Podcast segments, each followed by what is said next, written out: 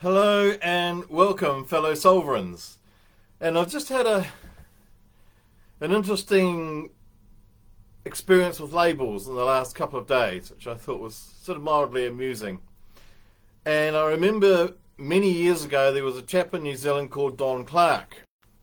And this is not the one who was the full famous fullback for the All Blacks. This is another Don Clark, who was originally a, a butcher and then after many years of being a butcher, he decided he didn't want to be a butcher. He got sick of the early mornings and his hands were constantly cold and wet and lots of cuts and he just he'd had enough of being a butcher. So he thought to himself, what do I want to do? And when he distilled it down, he realized he had three big interests in the in his next job, whatever it was going to be. One was that it had to have nice big holidays. Why not? We all like holidays. The second thing was he realized he loved doing stuff with kids, with his own kids, with young young people, teenagers. So what could he do with children? And the other thing, he he was a very physical chap and he loved being outside and he loved doing kind of exercise and that sort of thing. Well, the obvious choice, become a phys teacher, which is what they were called back then. This was probably in the 1960s.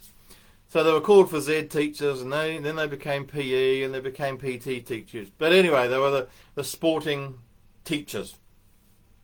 And so, having had no experience of being a, a phys teacher, as they were called, he made up a business card, or got business cards uh, made up with his name, phone number, and phys ed teacher on it. That's what he called himself. and so he applied for three jobs. Went to the interviews, handed over his card, and told them he was a phys teacher. and within a week, he had uh, acceptances from all three schools as a phys ed teacher. No qualifications, no experience, simply a business card in him saying that's what he was. So he chose the biggest one, which is Auckland Grammar School, which is, I, I don't know, probably one of the most famous, like New Zealand, most famous New Zealand wide high schools. And he eventually became probably the most um, well known phys teacher in New Zealand in his time. He, he turned out to be incredibly good at doing what he did. And so he, and then he became a motivational speaker because he, he loved that whole thing of uplifting people. And his whole message was don't tell people what you are, tell them what you want to be, and then you become that. And he was a living example of that. So, the idea is if you are, I don't know, let's make up I was an accountant. Let's say I'm an accountant, but I want to be an inspirational speaker. So I don't tell people I'm an accountant wanting to be a, an inspirational speaker. I tell people I am one, or whatever it is you want to be. You, you just make up. And so that was his message, and it absolutely worked for him. So the other one I heard about the other day in uh, Byron Bay, which is on the in New South Wales, on the east coast of Australia. There's a very old building. It's what are we now? It's probably 150 years old, and it originally was a whaling station.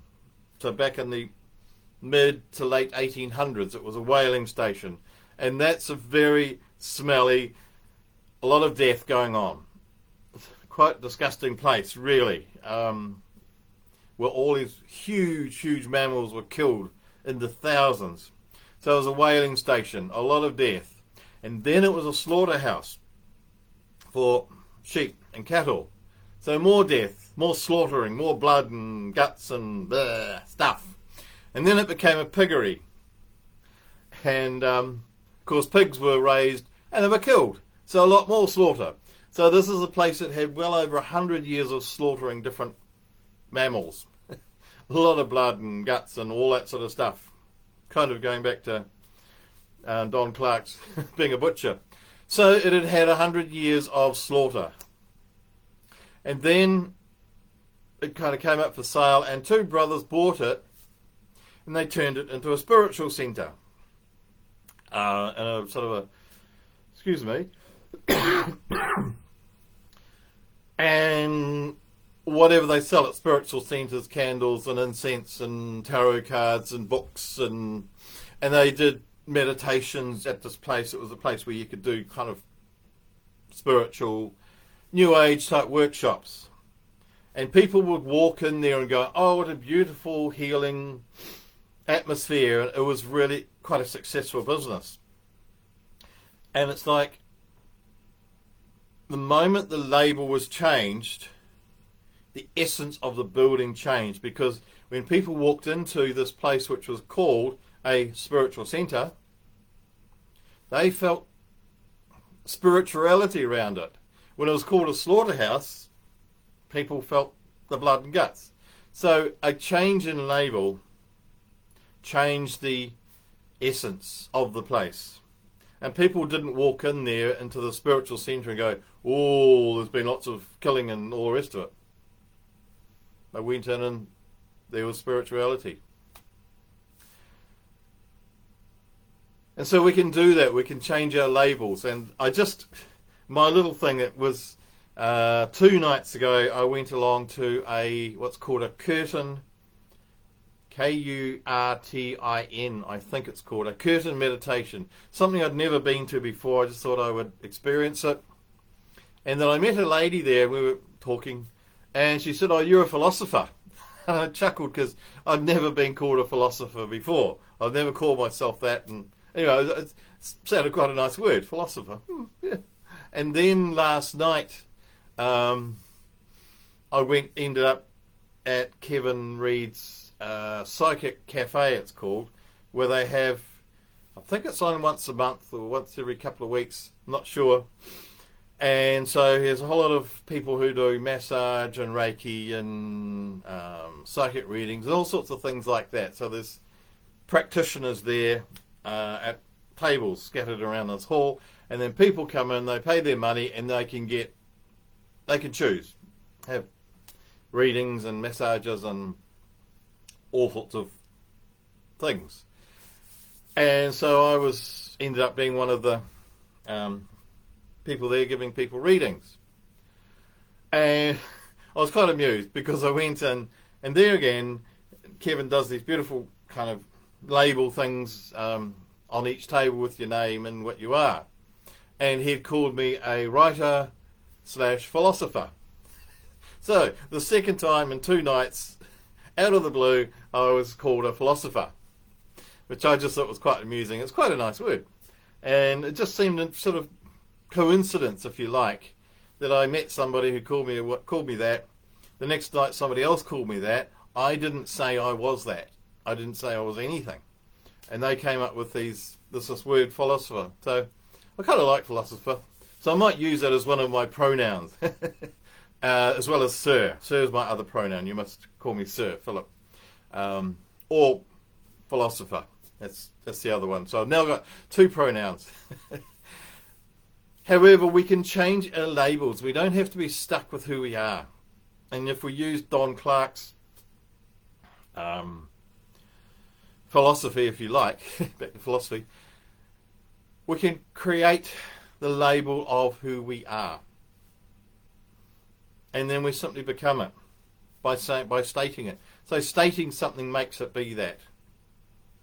I mean, I know that over the years I've had a lot of labels before I before I started kind of a job, so to speak, I was had had to work to earn my way through university, and so there was lots of labels there. I was working in the freezers and the freezing works. So I was a freezing worker and a truck driver. I was working in the army, um, driving trucks, and um, oh, what else? There was quite a few things: a tree pruner, scrub cutter, fencer, shepherd, da da da da. Mainly sort of, oh, builder. I was a builder for a while um, mainly physical jobs. So I've been lots of labels, and when I'm in the label of builder, I feel like I'm a builder, and I am. I've got you know hammers and saws, and I'm out there you know erecting houses and putting them together, and Then when I'm an accountant, because that's what I became, and then I slid sideways into being an accounting trainer, uh, teacher, and then sideways a bit more into being a business trainer, and then sideways again into being a corporate trainer, and then in the meantime,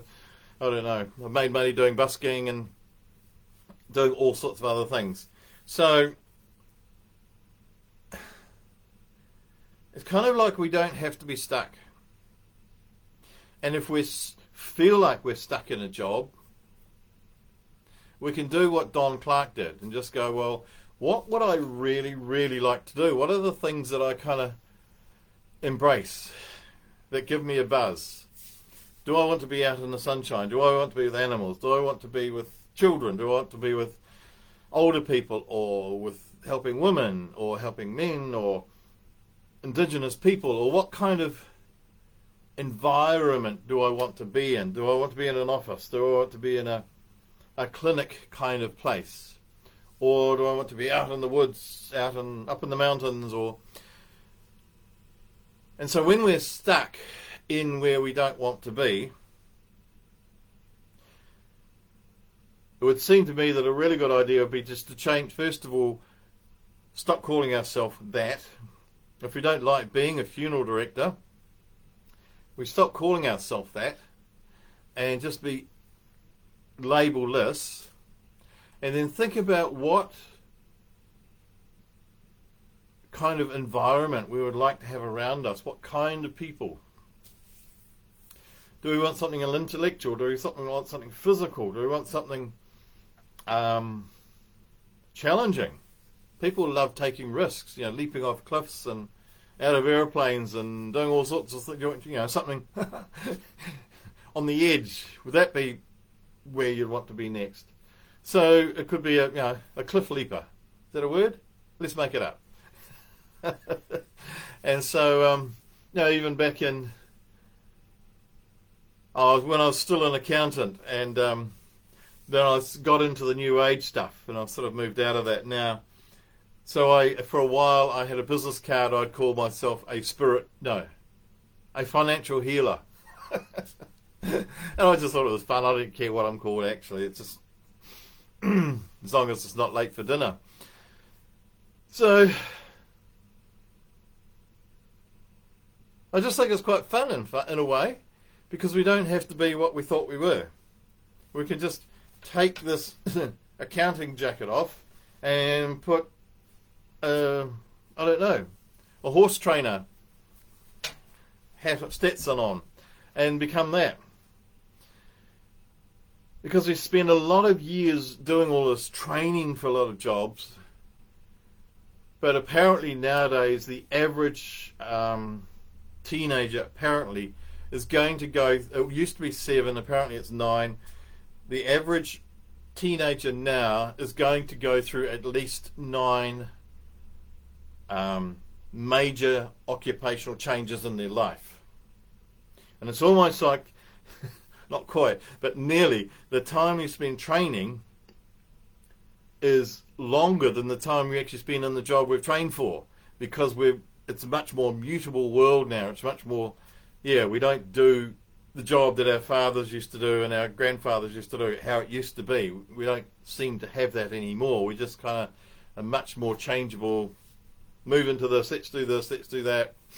And um, yeah, I was talking to a chap last night who's an engineer and he's becoming a massage person. Quite different.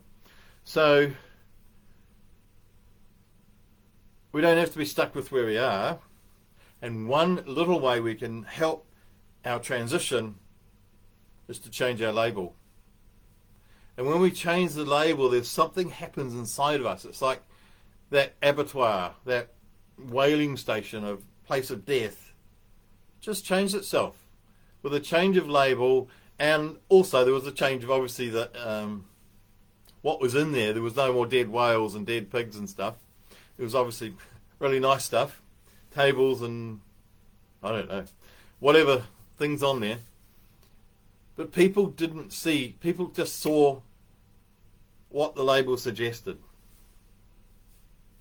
and they felt what the label suggested. Spiritual centre and um, you know the incense wafting out and the you know whatever the lovely vibe of the people would have helped. So people's expectations of you are probably partly formed by what you call yourself. And your expectations of yourself probably too are majorly formed by what you call yourself. And if what you call yourself is, I don't know what to do, then that's kind of what you are. You're a I don't know what to do kind of person. And I certainly experienced that. I don't know what to do next because there's there's so many choices.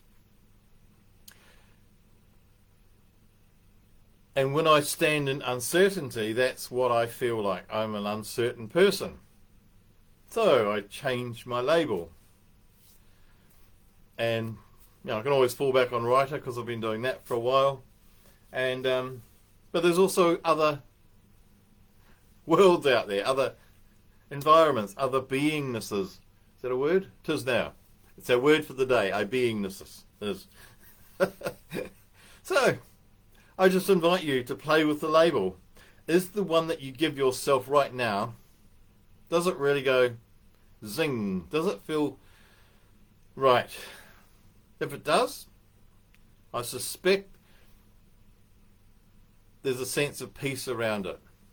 If it's not the right label, there's probably not a sense of peace about it.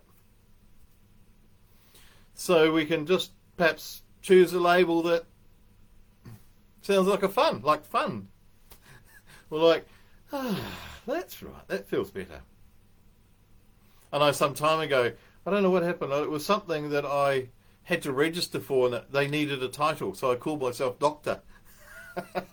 Which is, I think, is quite illegal. Anyway, for about three or four years in England, um, I kept getting these letters in the mailbox to Doctor Philip Bradbury. that was quite fun. um, so just have a think about that, because I have. It's, it prompted me to think, am I a philosopher? Maybe I am, among other things. And uh, just have a play with a label that induces the idea of play instead of, oh, I'm sick of being this, I'm sick of being that. So today I wish you a label that goes zing, and I bless you and all who sail